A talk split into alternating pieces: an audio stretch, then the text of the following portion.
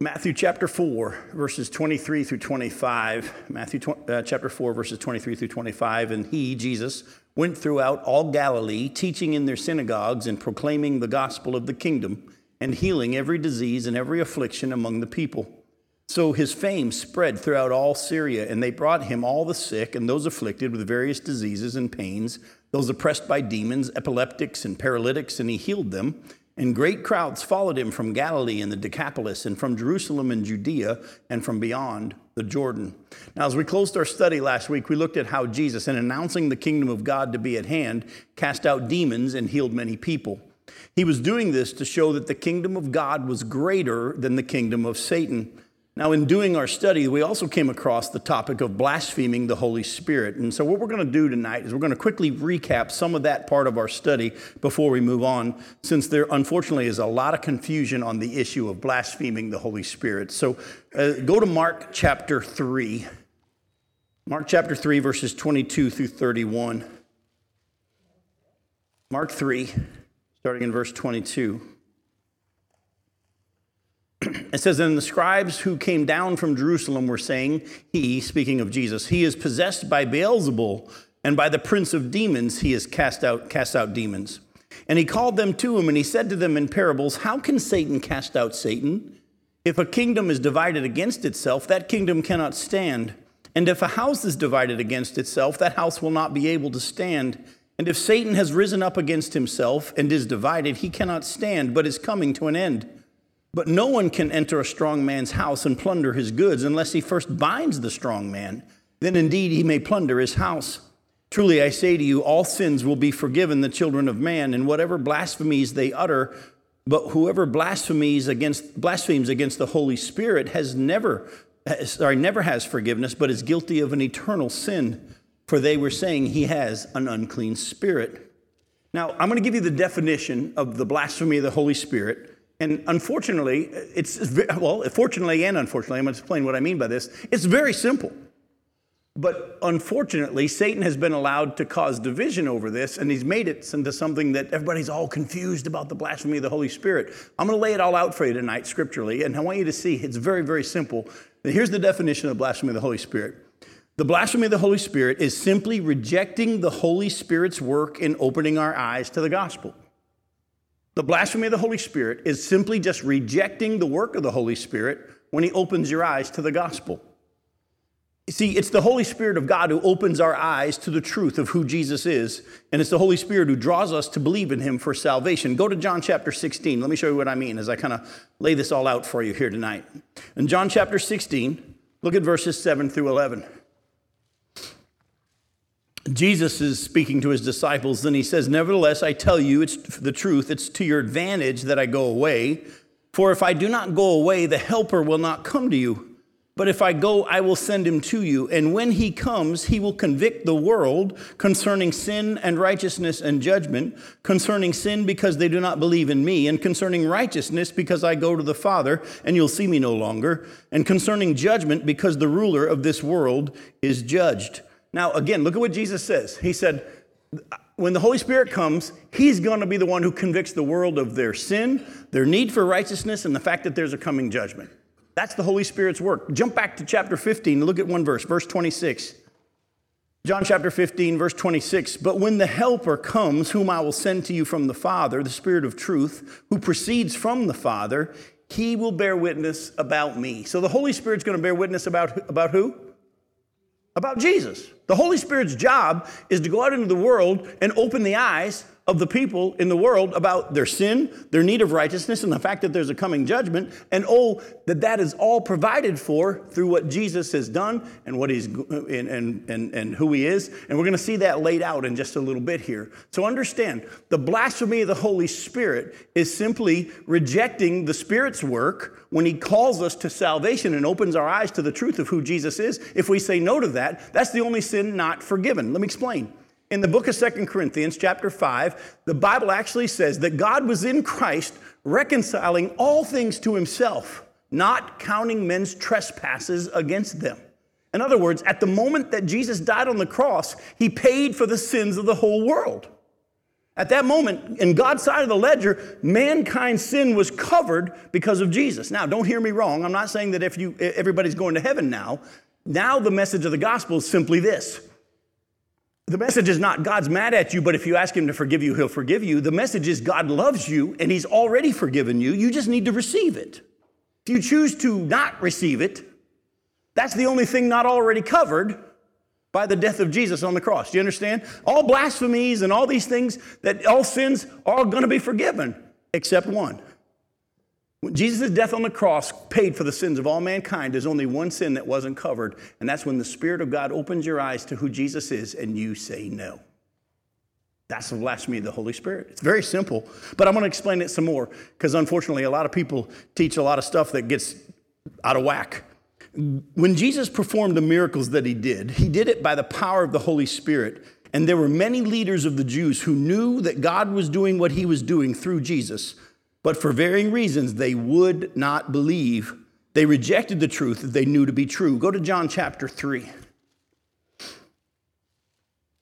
In John chapter 3, look at verses 1 and 2. It says, Now there was a man of the Pharisees named Nicodemus, a ruler of the Jews, and this man came to Jesus by night, and he said to him, Rabbi, we know that you're a teacher come from God, for no one can do these signs that you do unless God is with him. Now, did Nicodemus say, I know or we know? He said, We know. He was one of the leaders. He was one of the Pharisees. He's one of the Sanhedrin. He said, Hey, Jesus, we know you're from God. Nobody can do the things you do unless God were with him. Go to John chapter 11. This is after Jesus raised Lazarus from the dead. In John chapter 11, verses 45 through 48, look at what the scripture says. Now, many of the Jews, therefore, who had come with Mary and had seen what he did, the raising of Lazarus from the dead, they believed in him. But some of them went to the Pharisees and told them what Jesus had done. So the chief priests and the Pharisees gathered the council and said, What are we to do? For this man performs many signs. If we let him go on like this, everyone will believe in him, and the Romans will come and take away both our place and our nation. So, again, did the Jews know that what he was doing was from God? Did the religious leaders know that what he was doing from God? Yes, we've already seen that in John chapter 3. And here it even becomes more clear. And he says, if we keep letting him do this, everyone's going to believe in him. They didn't want that because they were more worried about their place. Go to John chapter 12. Look at verses 17 through 19. The crowd that had been with him when he called Lazarus out of the tomb and raised him from the dead continued to bear witness. The reason why the crowd went to meet him was that they heard he said he had done this, this sign. So the Pharisees said to one another, You see that we're, you're gaining nothing. Look, the world has gone after him. The, the, the, the, the religious leaders are even more going, Man, everybody's believing in him now. They knew what he was doing from God, and they didn't like it. Now go to John chapter 12 and look at verse 35. John 12, starting in verse 35.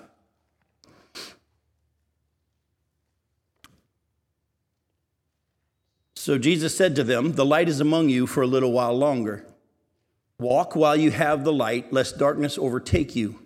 The one who walks in darkness does not know where he's going. While you have the light, believe in the light that you may become sons of light. Now, when Jesus had said these things, he departed and hid himself from them. And though he had done so many signs before them, they still did not believe in him, so that the word spoken by the prophet Isaiah might be fulfilled Lord, who has believed what he has heard from us? And to whom has the arm of the Lord been revealed? Before we read any further, don't miss this. He did, even though he did all these signs, they still would not believe in him. They chose not to believe. They knew that he was from God. They recognized the signs were clear. Yet they would not believe. And the Bible says that fulfilled prophecy. And who has believed what he's heard from us? They heard. By the way, remember Romans chapter 10, where it says, How can they hear unless someone preaches to them? You go like three verses later from there. John verse 18, it says, uh, Have they not heard? Of course they did. His word has gone out into all the earth. They've heard. Who's believed what they've heard? And who, to whom has the arm of the Lord been revealed? He's shown them his power. He's shown them that it's him. Therefore, look at verse 39, they could not believe. For again, Isaiah said, He has blinded their eyes and hardened their heart, lest they see with their eyes and understand with their heart and turn, and I would heal them. Isaiah said these things because he saw Jesus' glory and spoke of him. Don't miss that. Did they have a choice to believe? Yeah, they would not. But there came a point, and this is important, there came a point where God said, You've had enough opportunity. Remember, Jesus just said, Believe while you have the light with you? They had the opportunity to respond. They chose to reject it, even though they knew it to be truth. They knew it to be from God. They rejected it, and God shut the door, if you will, to their ability to respond. And therefore, from that point on, they couldn't believe.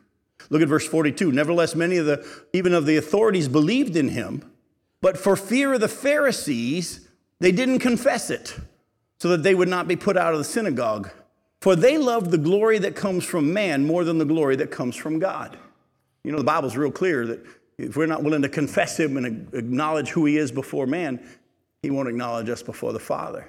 Hear these people, did they believe? These leaders of the Jews? Sure did. But would they acknowledge it? No. They loved the fear of man or the praise of man more than the praise of God. Keep reading. Jesus cried out and said, Whoever believes me believes in me, not in me, but in him who sent me. And whoever sees me sees him who sent me. I have come into the world as light so that whoever believes in me, that's going to be important in just a little bit, may not remain in darkness. If anyone hears my words and does not keep them, I do not judge him, for I didn't come to judge the world, but to save the world. The one who rejects me and does not receive my words, he already has a judge. The word that I've spoken will judge him on the last day. For I have not spoken on my own authority, but the Father who sent me has himself given me a commandment what to say and what to speak. And I know that his commandment is eternal life. What I say, therefore, I say as the Father have told me. Now, Jesus here says again, look, when you believe in me, you're not just believing in me, you're believing in the one who sent me.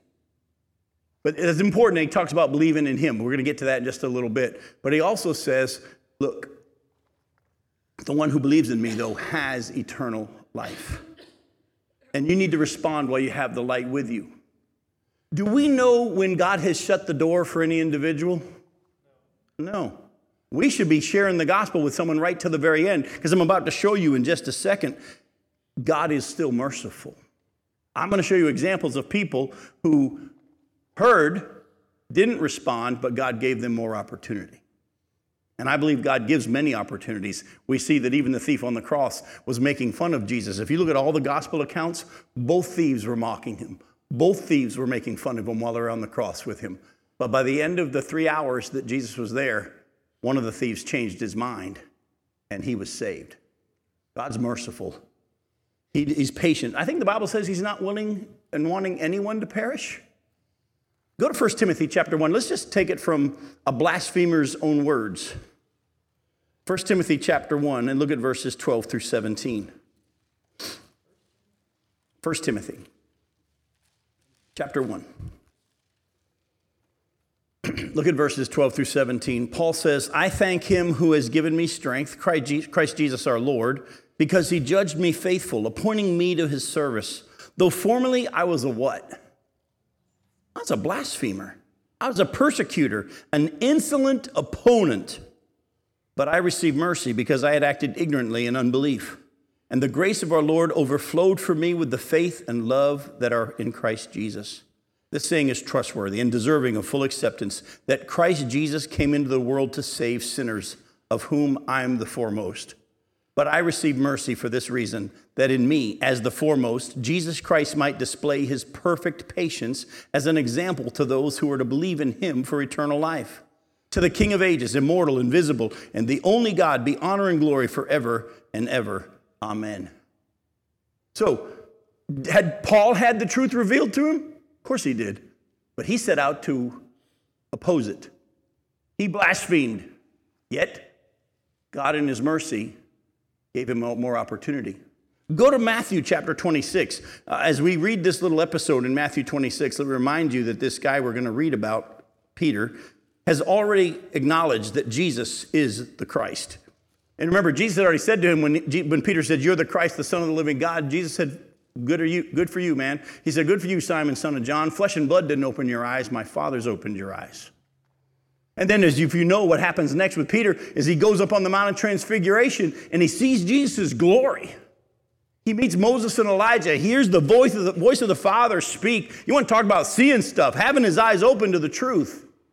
Matthew chapter 26, look at verses 69 and following. Now, Peter was sitting outside in the courtyard, and a servant girl came up to him and said, You also were with Jesus the Galilean. But he denied it before them all, saying, I don't even know what you mean. And when he went to the out, outer entrance, another service girl, servant girl saw him, and she said to the bystanders, This man was with Jesus of Nazareth. And again, he denied it with an oath, I do not know the man. After a little while, the bystanders came up and said to Peter, Certainly you too are one of them, uh, for your accent betrays you. Then he began to invoke a curse on himself and to swear, I do not know the man. And immediately the rooster crowed, and Peter remembered the saying of Jesus Before the rooster crows, you'll deny me three times. And he went out and wept bitterly. Had Peter had his eyes opened? Did Peter deny after he had his eyes opened who Jesus was? Is Peter in heaven or hell? We know he's in heaven. He's one of the writers of the, of the Bible.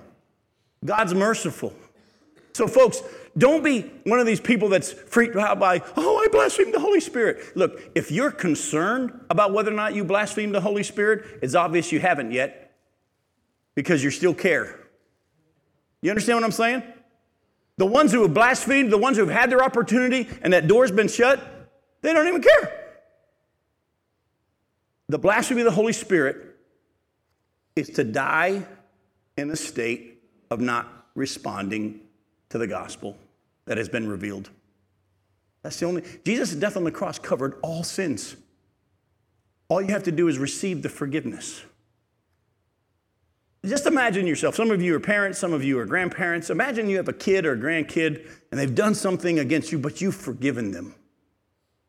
But they don't receive that forgiveness and it affects your relationship because they just don't believe that you would really forgive them. And that make you sad? to know that you've forgiven them, yet they don't receive it, and your relationship is never going to be this where, where it should be? There are people that are all in hell who have been forgiven. They just never received it. Jesus' death on the cross paid for all sins. God was reconciling men to himself, not counting men's trespasses against them. Colossians puts it this way He was reconciling things in heaven, things on earth, and things under the earth. It's all reconciled on God's side of the ledger. That's why our message is be reconciled to God. Receive this forgiveness. The blasphemy of the Holy Spirit is simply dying in a state where you have said no to when the Spirit has opened your eyes to the truth of who Jesus is. That's it. Very simple. It's rejecting the gospel. People have turned it into way harder things than it really is. All right? Now, Let's go back to Matthew 5 and let's begin our study of the Sermon on the Mount.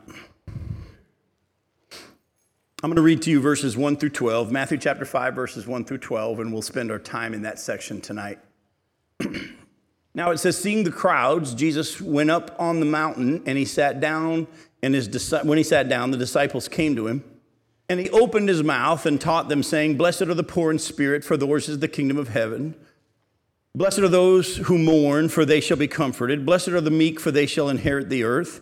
Blessed are those who hunger and thirst for righteousness, for they shall be satisfied. Blessed are the merciful, for they shall receive mercy. Blessed are the pure in heart, for they shall see God. Blessed are the peacemakers, for they shall be called the sons of God. Blessed are those who are persecuted for righteousness' sake, for theirs is the kingdom of heaven. Blessed are you when others revile you and persecute you and utter all kinds of evil against you falsely on my account.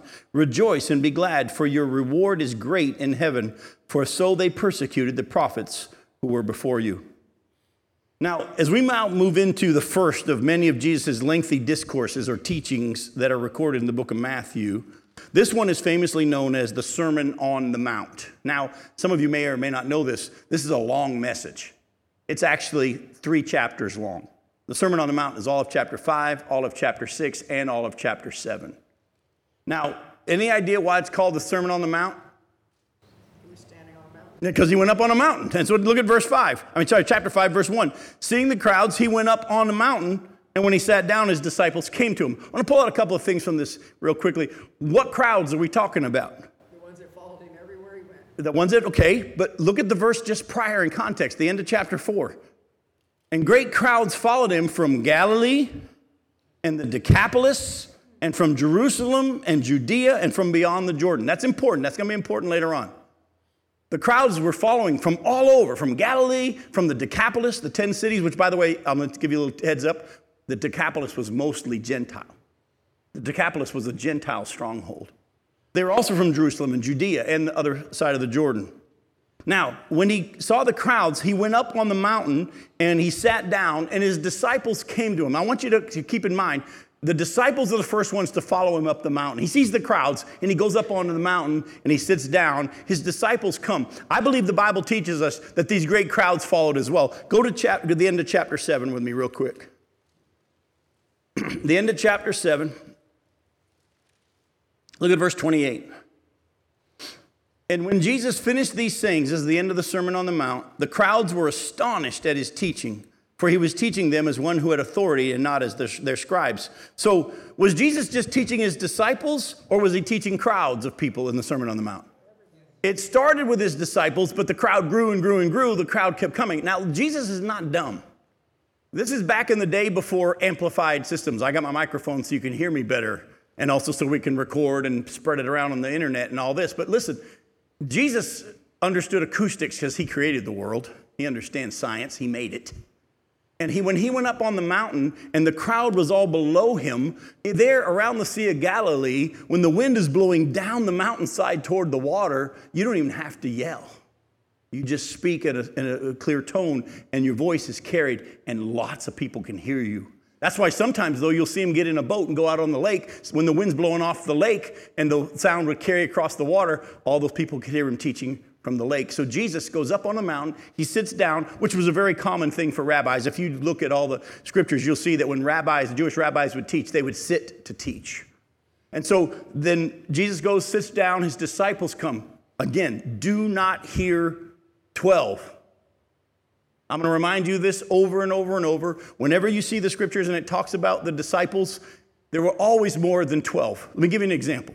In Acts chapter 1, when the scripture says that they had to choose a replacement for Judas, they said, We need to choose one of the men who have been with us the whole time from his baptism until his ascension. And there were at least two who were there.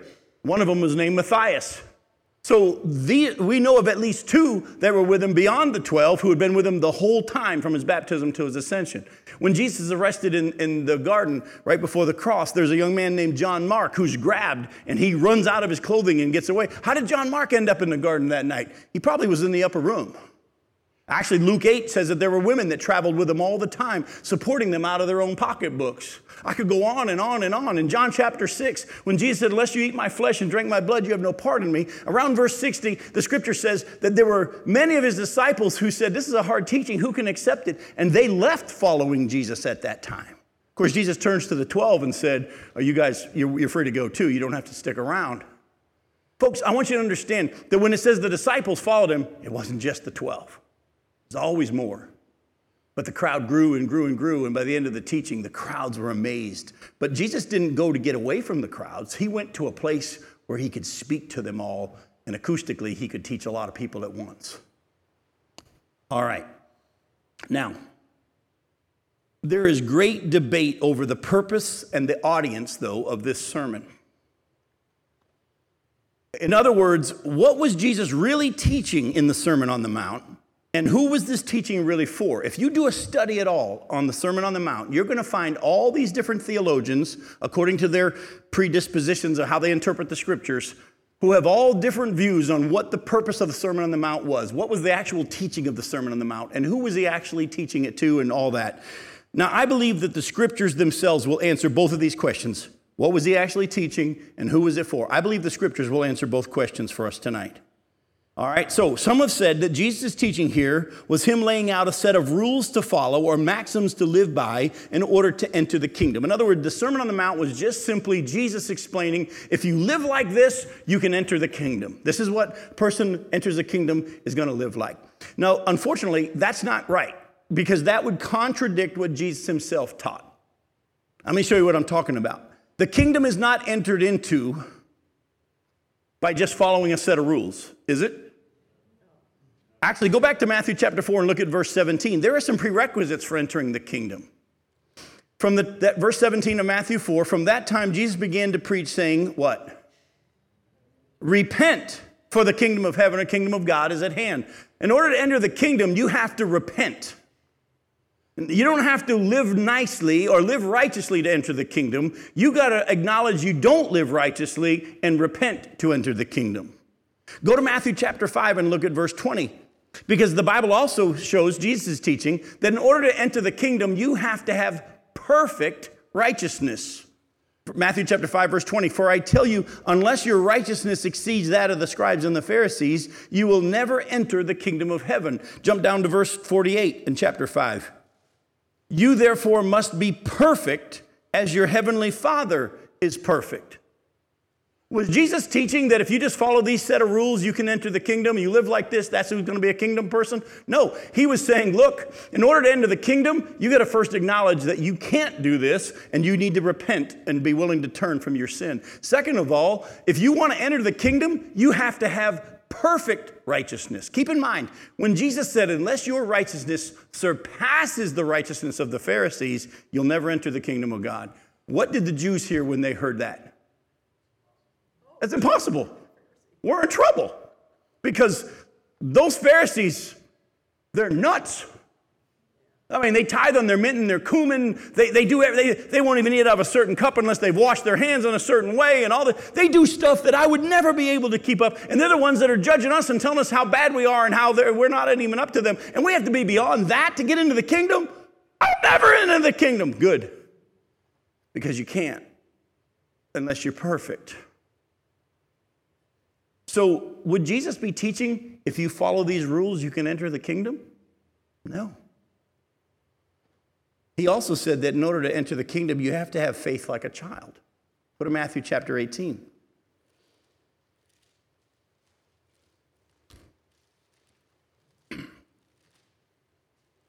Matthew chapter 18, look at verses 1 through 4. At that time, the disciples came to Jesus saying, Who's the greatest in the kingdom of heaven or the kingdom of God? Keep in mind. And calling to him a child, he put him in the midst of them and said, Truly I say to you, unless you turn and become like children, you will never enter the kingdom of God or kingdom of heaven. And whoever humbles himself like this child is the greatest in the kingdom of heaven. You have to enter, you enter it only by faith. By the way, have you ever noticed children will believe, you tell them the tooth fairy gave them their money, they believe it. They have faith. They believe what you tell them. The Bible says you need to be like a child. In order to enter the kingdom, you have to repent of your sin, which acknowledges you're not perfect. You have to have a righteousness that is perfect, and I've already acknowledged by my repentance that I'm not perfect.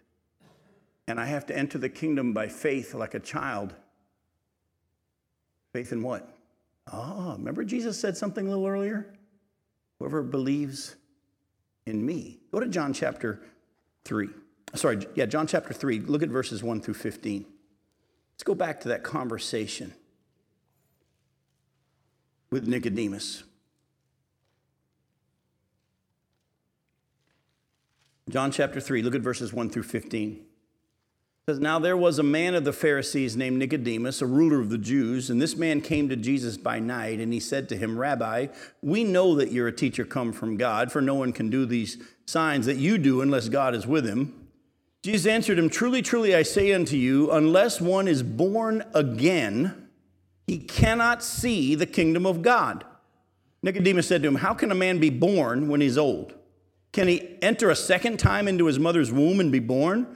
Jesus answered, Truly, truly, I say to you, unless one is born of water and the Spirit, he cannot enter the kingdom of God. That which is born of the flesh is flesh, and that which is born of the Spirit is spirit.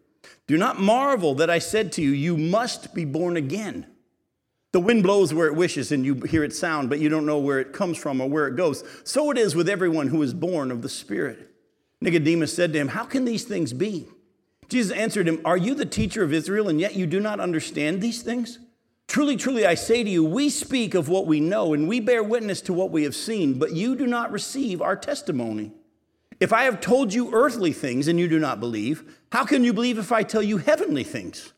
No one has ascended into heaven except he who descended from heaven, the Son of Man. And as Moses lifted up the serpent in the wilderness, so must the Son of Man be lifted up, that whoever believes in him may have eternal life. Jesus is talking to Nicodemus, and he says, Look, let me tell you something. You want to enter the kingdom of God? You got to be born again. Says, I don't understand. I go back in my mom's womb. I don't think she's going to like that. No, Flesh gives birth to flesh, the spirit gives birth to spirit. I'm talking spiritually, you need to be born again. I don't understand. And he said, As Moses lifted up the serpent in the wilderness, so the Son of Man must also be lifted up, and whoever believes in him will have eternal life. Go back to John chapter 1. This being born again isn't the first time Jesus talked about it, even in the Gospel of John. In John chapter 1, look at verses 1 and following. In the beginning was the Word, and the Word was with God, and the Word was God. He was in the beginning with God, and all things were made through him, and without him was not anything made that was made. In him was life, and the life was the light of men. The light shines in the darkness, and the darkness has not overcome it. Now, there was a man sent from God whose name was John. We know him as John the Baptist. He came as a witness to bear witness about the light, that all might believe through him. He was not the light, but he came to bear witness about the light. The true light, which gives light to everyone, was coming into the world. He was in the world, and the world was made through him, yet the world did not know him. He came to his own, the Jews, and his own people did not receive him. But to all who did receive him, who believed in his name, he gave right gave the right to become children of God who were born not of blood, nor of the will of the flesh, nor of the will of man, but of God. You see it? This light came into the world. This light made the world. This, this, this the word became flesh and made his dwelling among us. It's Jesus. He's God. He's always been there. John the Baptist gave witness about the light. He wasn't the light, he was just giving witness about the light. And the light came and he revealed himself to his own people, and his own people rejected him. But to all who did receive him, he gave them the right to become born again by God. How do you enter the kingdom of God? Do you enter the kingdom of God by living a certain way and you get to go into the kingdom?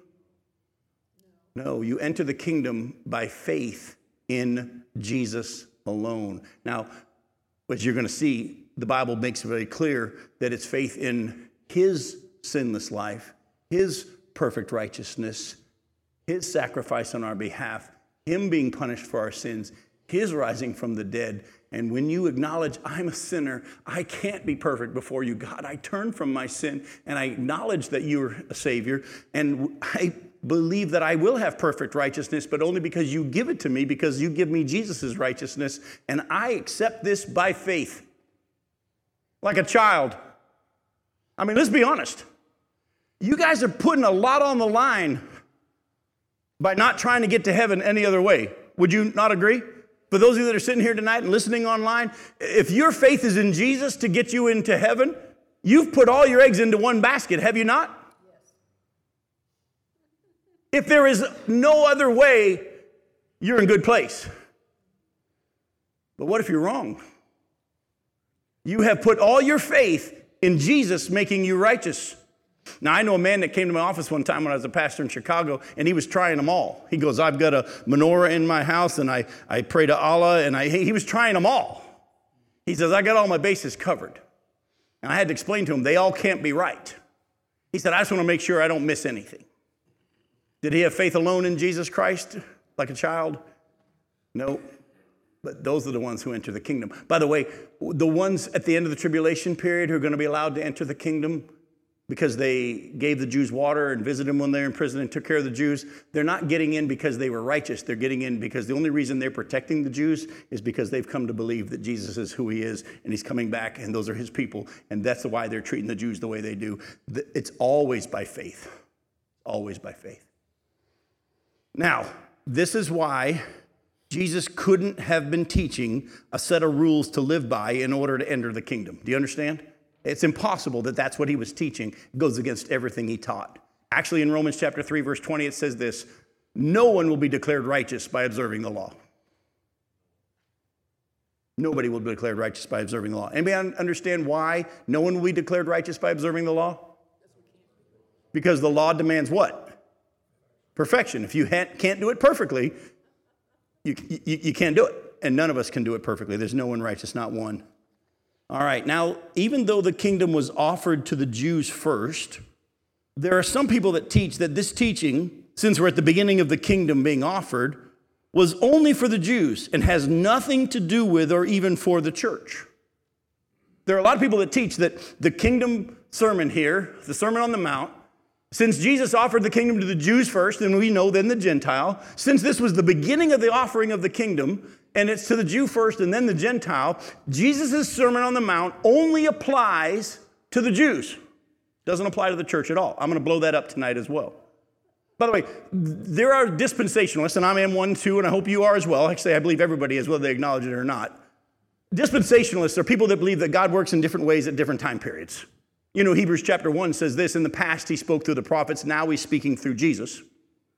Guess what? That's dispensationalism. Past, he worked this way. You believe in an Old Testament and a New Testament? You're a dispensationalist. But there's all different levels and kinds of dispensationalists. There are ultra, ultra, ultra dispensationalists that actually think that most of if you, the teaching of Jesus, even in the Gospels, really doesn't have to do with the church because he was still offering the kingdom to the Jews, and that's all for them, and the instructions for the church are different. I'm going to show you that that's not what Jesus was teaching. You're going to see that even though he was explaining the kingdom and offering the kingdom and laying the foundation for the kingdom, I'll explain all that in a little bit, the message of the Sermon on the Mount does apply to us. I'm going to show you that. Go to Matthew chapter 8.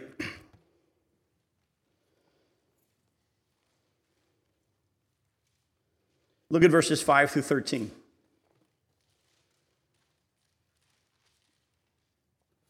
Now, when Jesus had entered Capernaum, a centurion came forward to him, appealing to him, Lord, my servant is lying paralyzed at home, suffering terribly. And he said to him, I'll come and heal him. But the centurion replied, Lord, I'm not worthy to have you come under my roof, but only say the word, and my servant will be healed. For I too am a man under authority with soldiers under me, and I say to one, Go, and he goes, and to another, Come, and he comes, and to my servant, Do this, and he does it.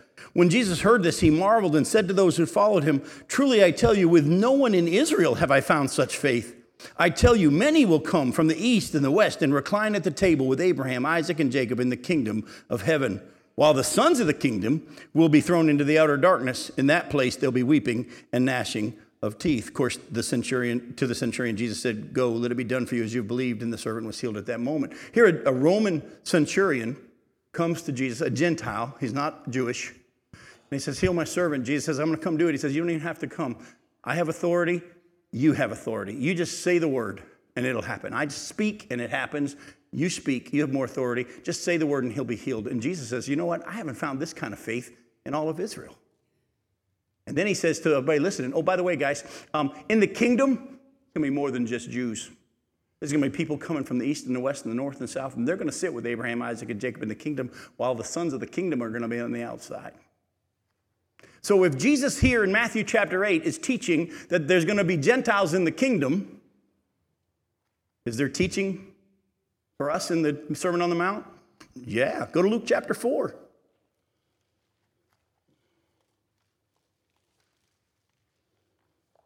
Luke chapter 4, look at verses 22 through 30.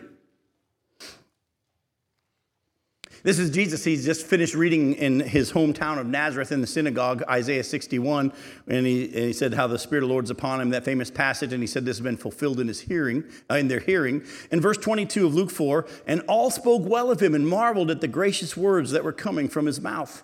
And they said, Isn't this Joseph's son? And he said to them, Doubtless you'll quote me this proverb Physician, heal yourself. What we have heard you did at Capernaum, do here in your hometown as well. And he said, Truly I say to you, no prophet is acceptable in his hometown. But in truth, I tell you, there were many widows in Israel in the days of Elijah when the heavens were shut up for three years and six months. And a great famine came over all the land. And Elijah was sent to none of them, but only to Zarephath in the land of Sidon, to a woman who was a widow. And there were many lepers in Israel in the time of the prophet Elisha, and none of them were cleansed, but only Naaman the Syrian. And when they heard these things, all in the synagogue were filled with wrath. And they rose up and drove him out of the town and brought him to the brow of the hill in which the, th- the town was built so that they could throw him down the cliff. But passing through their midst, he went away. Here he's in the synagogue. He reads the passage about the prophecy about the coming Messiah, and he says, This has been fulfilled. And they said, Okay, if you're claiming to be the Messiah, do some of those miracles we've heard you've done in Capernaum, do them here. And he says, You know what? A prophet's not accepted in his hometown. Let me, let me tell you something else, though, while we're talking.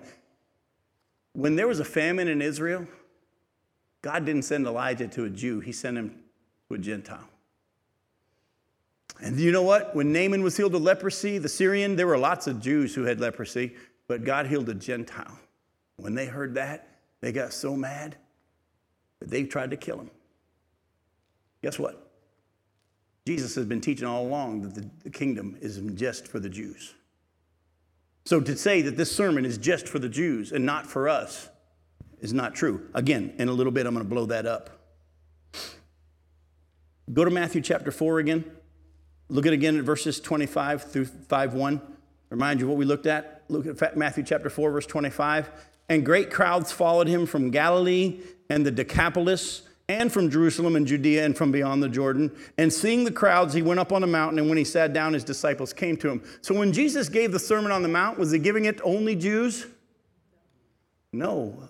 The crowds came from Galilee, the Decapolis, which was a major Gentile stronghold, Jerusalem, Judea, beyond the Jordan. There was a whole mixture, Jew and Gentile, there listening to Jesus' teaching. Obviously, this message is for all who would enter the kingdom, both Jew and Gentile. Now, some people say, listen closely to what I'm about to say here. Some people say that the Sermon on the Mount does not specifically lay out what, what one must believe and do in order to be saved. They say it more clearly just describes what the life of one looks like who is saved. More on that in a little bit. But I would say that yes, I believe the Sermon on the Mount does describe what the life of one who is saved looks like. But I disagree with those that say that the Sermon on the Mount doesn't tell you how to be saved. There are those that say it doesn't tell you how to be saved. I disagree with them, and I'm going to show you why. I believe the Sermon on the Mount does hint at how to be saved at the very end of the Sermon on the Mount. I believe, as you're going to see as we break the Sermon on the Mount down, that yes, Jesus was teaching what the life of a saved person in the kingdom looks like. And of course, at the same time, showing you you can't do it unless you let God do it for you. But I believe that at the end of the Sermon on the Mount, Jesus actually does, in a sense, give an altar call. But you have to be willing to listen to recognize the Spirit doing it. Were you about to say something or a question? Okay. Go with me to Matthew chapter 7. This is the end of the Sermon on the Mount. Look at verses 13 and 14.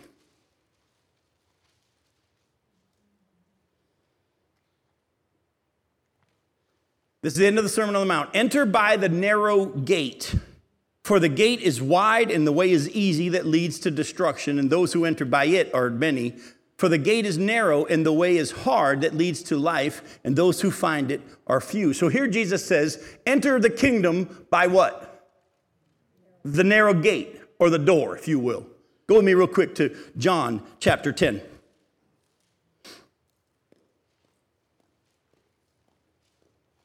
Go to John chapter 10, look at verses 1 through 21.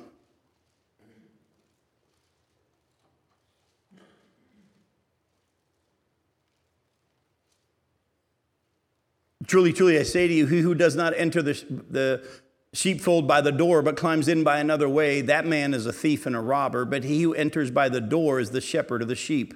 To him the gatekeeper opens, the sheep hear his voice, and he calls his own sheep by name, and he leads them out. When he's brought out all his own, he goes before them, and the sheep follow him, for they know his voice. A stranger they will not follow, but they'll flee from him, for they don't know the voice of strangers. This, is, this figure of speech Jesus used with them, but they didn't understand what he was saying to them. So, again, Jesus said to them, Truly, truly, I say to you, I am the door, I am the gate of the sheep. All who came before me are thieves and robbers, but the sheep did not listen to them. I am the door. If anyone enters by me, he will be saved and go in and out and find pasture. The thief comes only to steal, kill, and destroy. I came that they may have life and have it abundantly. I am the good shepherd. The good shepherd lays down his life for the sheep. He was a hired hand and not a shepherd who does not own the sheep, sees the wolf coming and leaves the sheep and flees, and the wolf snatches them and scatters them. He flees because he's a hired hand and he cares nothing for the sheep. I am the good shepherd. I know my own, and my own know me. Just as the Father knows me, and I know the Father, I lay down my life for the sheep. Listen, and I have other sheep that are not of this fold. Talking to the Gentiles again. I must bring them also, and they will listen to my voice. So there will be one flock and one shepherd. For this reason, the Father loves me, because I lay down my life that I may take it up again. No one takes it from me, but I lay it down of my own accord. I have authority to lay it down, and I have authority to take it up again. This charge I have received from my Father. Jesus said, You enter by the narrow gate. He also said at another time, I'm the gate. You enter by me by faith in me. And he said again, go in by the narrow way. What did Jesus say in John chapter 14, verses 1 through 6, especially verse 6? I am the way and the truth and the life. I believe that at the end of the Sermon on the Mount, Jesus is giving them hints, an altar call enter by the narrow gate. I'm the gate. Go back to John, uh, Matthew chapter 7. And look at verses 21 through 23 the end of the Sermon on the Mount, Matthew chapter 7, verses 21 through 23. Not everyone who says to me, Lord, Lord, will enter the kingdom of heaven, but the one who does the will of my Father who's in heaven. On that day, many will say to me, Lord, Lord, didn't we prophesy in your name and cast out demons in your name and do many mighty works in your name? And then I will declare to them, I never knew you. Depart from me, you workers of lawlessness. Jesus said, The only ones who enter the kingdom of God are the ones who do the Father's will. There's a lot of people say, We did a lot of stuff for you, God. He said, That's not what I'm talking about. So we now got to find out what is the Father's will? Because I mean, preaching in His name and casting out demons sounds like pretty impressive stuff. A lot of us probably haven't even done any of that. But that's not good enough. So we need to know what the Father's will is. Go to John chapter 6 real quick, verses 28 and you'll see 28 through 35, you'll see the Father's will. John chapter 6 verse 28. Then they said to Jesus, What must we do to be doing the works of God? What's the Father's will? Jesus answered them, This is the work of God, that you believe in him whom he sent. So they said to him, Well, then what sign do you do that we may see and believe you? What work do you perform? Our fathers ate manna in the wilderness. As it is written, he gave them bread from heaven to eat. Jesus said to them, Truly, truly, I say to you, it wasn't Moses who gave you the bread from heaven, but my Father who gives you the true bread from heaven. For the bread of God is he who comes down from heaven and gives life to the world. They said to him, Sir, give us this bread always. Jesus said to them, I am the bread of life. Whoever comes to me shall not hunger, and whoever believes in me shall never thirst. So, again, at the end of the Sermon on the Mount, Jesus says, Enter the kingdom by the narrow gate. I'm that gate. He said, You need to enter the kingdom by doing the work of God, the will of God. What's the will of God? Believe in the one that He sent. And for the sake of time, if you went back to Matthew chapter 7 at the end of the Sermon on the Mount, he then says, Build your house on the rock. Who's the rock? Jesus. Folks, I believe that the Sermon on the Mount does tell you how to be saved. But as you're going to see in our study of it, I also believe that most of it is laying the foundation of the fact that this is a picture of what a saved person's life looks like and you can't do this on your own. This has to be given to you. And that you're going to be see, become very, very clear in our study. So, the Sermon on the Mount's true purpose was to lay the groundwork spiritually to prepare people's hearts to be able to enter the kingdom. As you'll see, Jesus' teaching on righteousness goes so deep that if one's true, one is truly honest, they'll realize they cannot attain the righteousness of those who would enter the kingdom. But if we realize this, we have our hearts prepared to enter the kingdom by faith alone in God's provision for our sin and for our lack. All right? Now, you already know the scriptures that talk about how you need to trust Jesus as your Savior, so I'm going to skip over those three. And what we're going to do in the time we have left is kind of do something real fast, but kind of fun. Even though this sermon in Matthew 5 through 7 was given to the Jews and the Gentiles, and even though its purpose is to prepare people's hearts for entering the kingdom by faith, there's still much here in this message for those of us who are in the church those of us who have already entered the kingdom. We could say, look, if its purpose is to prepare people's hearts for the kingdom, to show what the life of a person in the kingdom looks like, we're already there. We've already been given righteousness. We're already in the kingdom. We're going to rule and reign in the kingdom. What, what's the point for us to study the Sermon on the Mount? Oh, I'm about to show you there's a lot here for us. you're going to see that the Sermon on the Mount's teachings paralleled all throughout the New Testament for the teachings for the church. In Matthew chapter 5 verse 3 Jesus says, "Blessed are the poor in spirit." Go to 1 Peter chapter 3. Now we're going to have to move fast, but I think we can do it. In 1 Peter chapter 3, look at verse 4.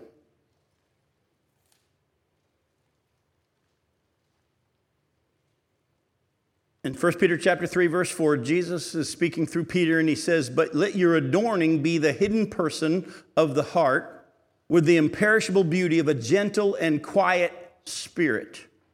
Which in God's sight is very precious. Here, when he's talking about how ladies should be dressing on the, when they come to church, he says you shouldn't dress in such a way that draws the attention to yourself. How you need to dress, how you need to adorn yourself, is with a gentle spirit a humble spirit. Then he goes on and talks about how Sarah called her husband Lord and all this stuff.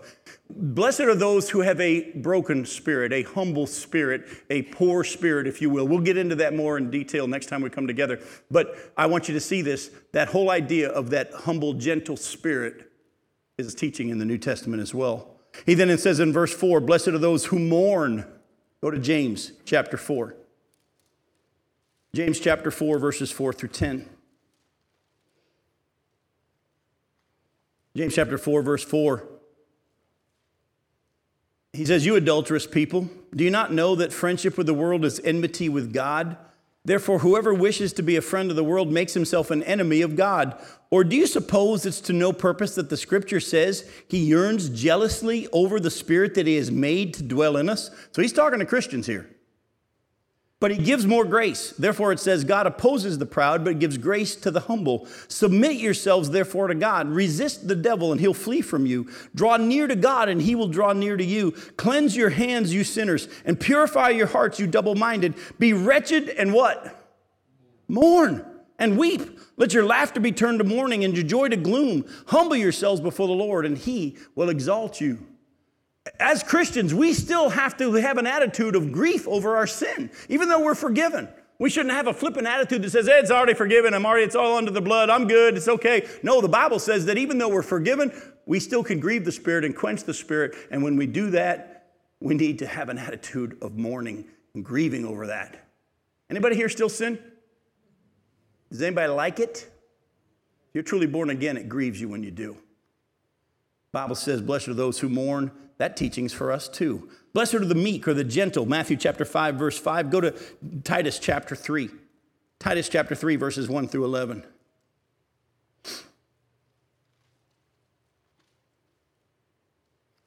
Remind them to be submissive to rulers and to authorities and to be obedient, to be ready for every good work, to speak evil of no one, about, to avoid quarreling, and to be what?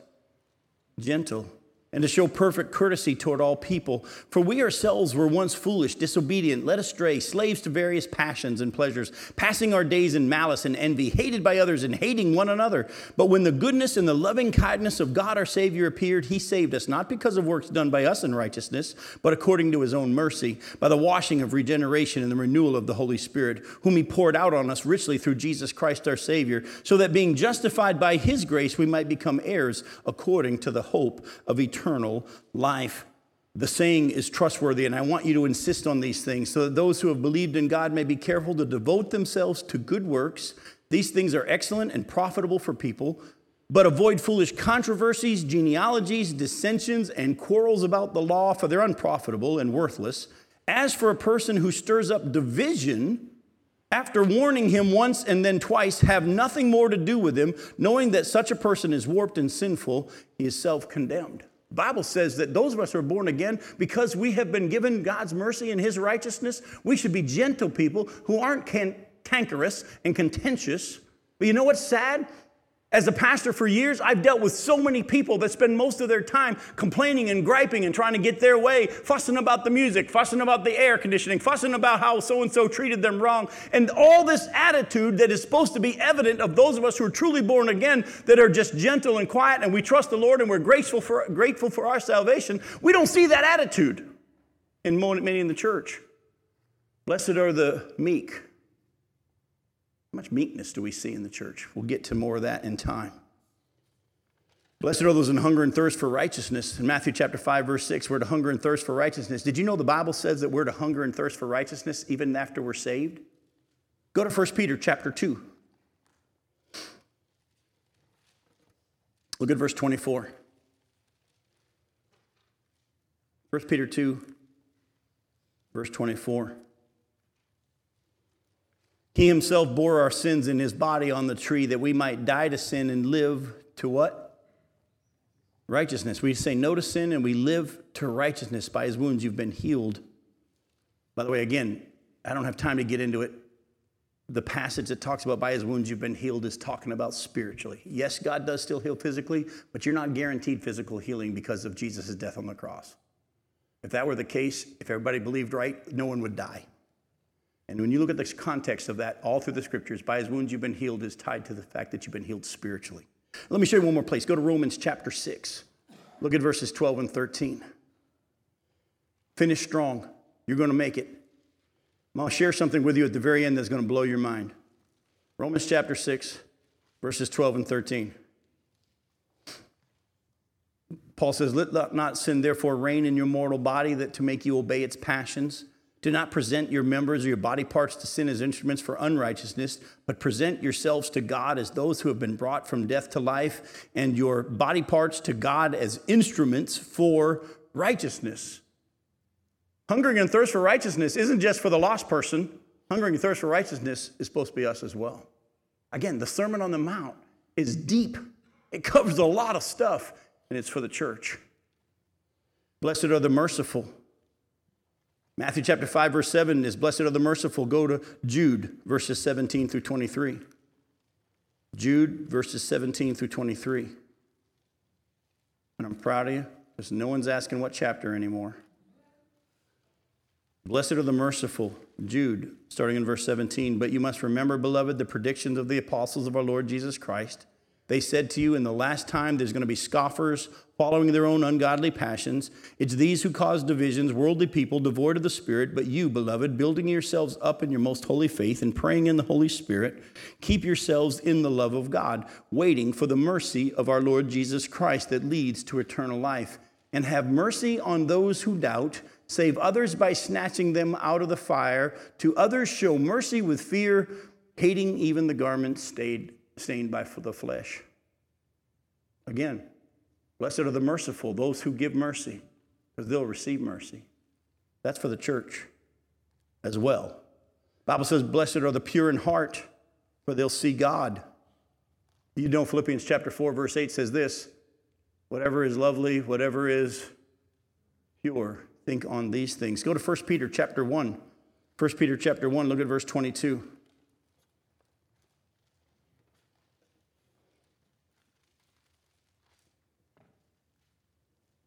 Having purified your souls by your obedience to the truth for a sincere brotherly love, love one another earnestly from a pure heart. Everything Jesus is teaching in the Sermon on the Mount here is applying to the church as well. The Bible says, Blessed are the peacemakers. Real quickly, James chapter 3. Go to James chapter 3. You're just there in 1 Peter, back up just a little bit. James chapter 3, look at verse 8, uh, 13 through 18. Who's wise and understanding among you? By his good conduct, let him show his works in the meekness of wisdom. But if you have bitter jealousy and selfish ambition in your hearts, don't boast or be false to the truth. This is not the wisdom that comes down from above, but it's earthly, unspiritual, demonic. For where jealousy and selfish ambition exist, there will be disorder and every vile practice. But the wisdom from above is first pure, then peaceable, gentle open to reason, full of mercy and good fruits, impartial and sincere, and the harvest of righteousness is sown by in peace by those who make peace. We shouldn't be seeking our own way. We should be seeking to make peace. But I'll get on to all that when we go a little bit deeper in our study. Two last things. The Bible says, Blessed are the persecuted. Blessed are the persecuted. In Matthew chapter 5, verses 10 and 11, and it says, Blessed are the persecuted. Go to 2 Timothy. Look at chapter 3, verse 12. 2 Timothy 3:12 says this, "Indeed, all who desire to live a godly life in Christ Jesus will be persecuted." So was Jesus preaching to the Jews or the Gentiles or the church? The answer is yes. He's preaching to all of them. He's preaching to the Jews who needed to be saved. He's preaching to the Gentiles that need to be saved. He's preaching to the church. One last one. In Matthew chapter 5, verse 12, he said, Great is your reward in heaven. Go to 1 Peter chapter 1.